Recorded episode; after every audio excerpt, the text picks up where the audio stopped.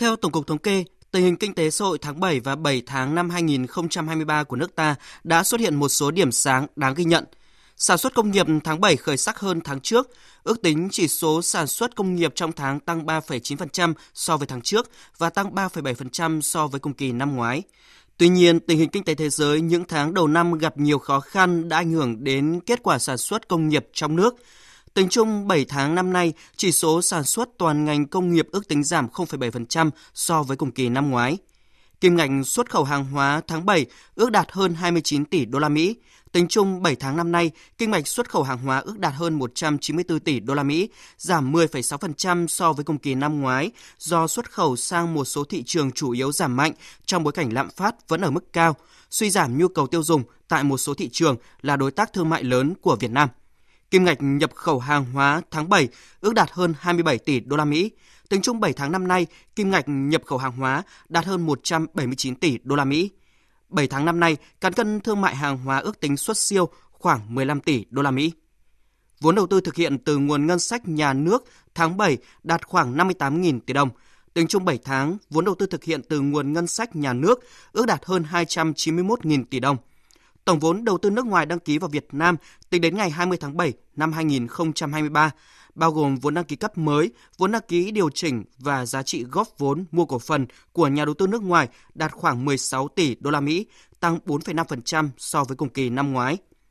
Về tình hình hoạt động doanh nghiệp, trong tháng 7, cả nước có 13.700 doanh nghiệp thành lập mới, tăng 4,3% so với cùng kỳ năm ngoái. Tính chung 7 tháng, cả nước có gần 132.000 doanh nghiệp đăng ký thành lập mới và quay trở lại hoạt động. Tuy nhiên, số doanh nghiệp rút lui khỏi thị trường là hơn 113.000 doanh nghiệp, tăng gần 20% so với cùng kỳ năm ngoái. Tiến sĩ Lê Quốc Phương, nguyên Phó Giám đốc Trung tâm Thông tin Công nghiệp và Thương mại, Bộ Công Thương cho rằng, bên cạnh những kết quả đạt được, nền kinh tế vẫn đối mặt với nhiều khó khăn thách thức. Những khó khăn bên ngoài đã tác động mạnh đến Việt Nam, một nền kinh tế có độ mở rất lớn. Kinh tế toàn cầu suy giảm và thắt chặt chi tiêu tại nhiều nước khiến nhu cầu thế giới đối với hàng xuất khẩu của Việt Nam sụt giảm. Kinh tế của chúng ta hiện nay ấy, rất khó khăn và cái ảnh hưởng trước hết là do tình hình kinh tế thế giới. Tức là nước ta là một nước có độ mở kinh tế rất lớn, phụ thuộc rất nhiều vào thị trường bên ngoài. Tất cả cái đó nó ảnh hưởng đến doanh nghiệp nước ta. Trong cái bối cảnh khó khăn như thế thì à, số doanh nghiệp phải tạm ngừng hoạt động là tăng rất cao, đấy là chuyện à, gần như là đương nhiên tuy nhiên chúng ta phải xem là hiện nay là tình hình kinh tế thế giới có một số hy vọng là lạm phát bắt đầu hạ ở một số nước. Với tình hình như thế, cầu thế giới sẽ phục hồi được phần nào và nó giúp cho các cái đơn hàng tăng lên. Do vậy thì các cái doanh nghiệp tạm ngừng hoạt động của chúng ta trong những tháng cuối năm tôi hy vọng rằng là có thể sẽ tốc độ sẽ không còn cao như thế nữa. Đồng thời với cái đó thì cái số doanh nghiệp quay trở lại hoạt động có thể sẽ tăng lên so với những tháng ờ, cuối năm 2022 và đầu năm 2023. Một trong những điểm sáng của tình hình kinh tế xã hội 7 tháng qua, tiêu dùng trong nước duy trì được tốc độ tăng trưởng. Tổng mức bán lẻ hàng hóa và doanh thu dịch vụ tiêu dùng tháng 7 ước đạt hơn 512.000 tỷ đồng. Tính chung 7 tháng năm nay, tổng mức bán lẻ hàng hóa và doanh thu dịch vụ tiêu dùng theo giá hiện hành tăng 10,4% so với cùng kỳ năm ngoái. Bà Lê Việt Nga, Phó vụ trưởng vụ thị trường trong nước, Bộ Công Thương nhận định.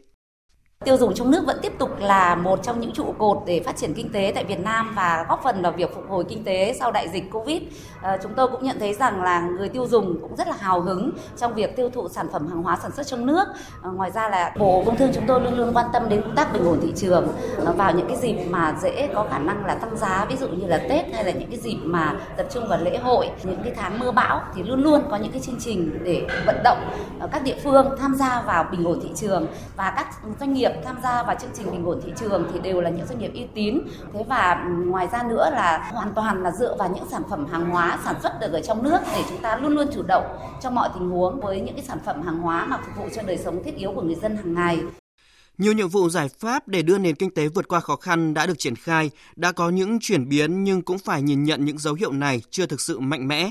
Thực tế này đồng nghĩa với gánh nặng và áp lực sẽ dồn lên những tháng còn lại của năm kế hoạch 2023.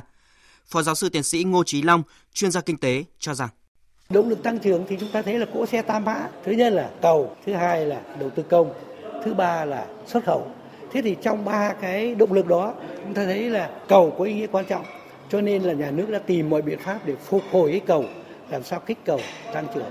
Đây là một yếu tố quan trọng. Vấn đề thứ hai là tăng cường cái đầu tư công. Thấy là chính phủ hết sức là quyết liệt. Có nghĩa là tập trung toàn tâm, toàn ý, toàn bộ sức lực mà sử dụng một cái hệ thống chính trị đồng bộ, có nghĩa từ trung ương đến địa phương các ngành các cấp. Và cái động lực tăng trưởng thứ ba nữa là vấn đề xuất khẩu. Chúng ta thấy hiện nay là có rất nhiều cái đơn hàng còn thiếu hụt, giảm rất là lớn.